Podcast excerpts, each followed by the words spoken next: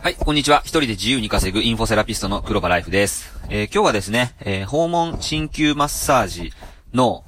自己開示は絶対に必要について説明していきたいと思います。自己開示っていうのは、まあ、自分はどういう人物であるかっていうのをですね、まあ、わかりやすくですね、相手に教えてあげることで、いろいろなね、あなたとその相手との共共通点を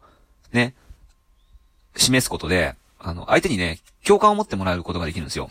うん。私もそうだったのとか、ね、あのーあなたの気持ちわかるわかるってなると、すごく親近感が湧くんですよね。うん。で、あなたも多分ね、あのーあると思うんですよ。自分に似た人を好きになったりとか、自分と同じ趣味な人って、なんかね、初対面でもすごくこう、すぐ親しくなりますよね。えーわかるわかるその気持ちとか、わかるわかるそうそうそうとかみたいな感じでね。うん。で、だから、その、この訪問鍼灸マッサージする上では、その、やっぱケアマネさんとのね、あの、関係性っていうのはね、あの、よくしておいた方がいいですね。で、その、よくするためには、やっぱり自分が何者であるかっていうのをね、やっぱりこう、格好つけずにね、あの、やっぱり、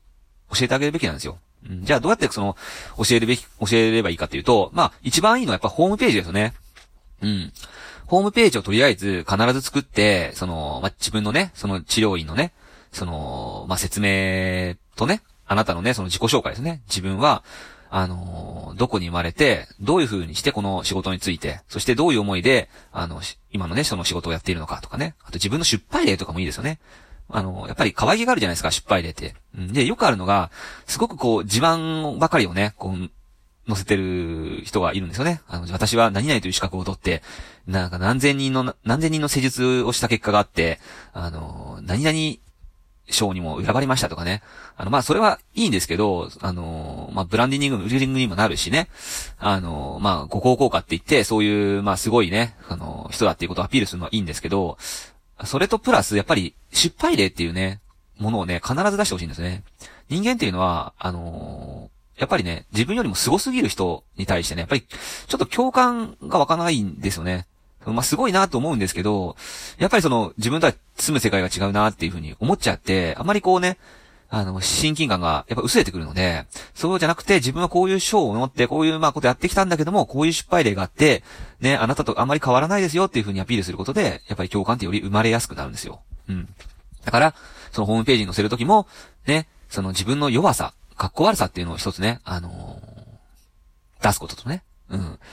うん。あの、さ、例えばね、私は最初に、あの、こうやってね、治療院をやったんですけども、最初はね、全然、あの、お客さんがね、集まらなくて、でもある時、あの、一人の患者さんを一生懸命やったら、すごく喜んでくれて、その患者さんのおかげで、あのーたくさんのね、人をどんどんどんどん紹介してもらって、今では、あの、元地域でね、あのーたくさんの患者さんをね、あのー担当させていただくことができましたとかね、そういうのでもいいしね。うん。だから、必ずこう、アップダウン。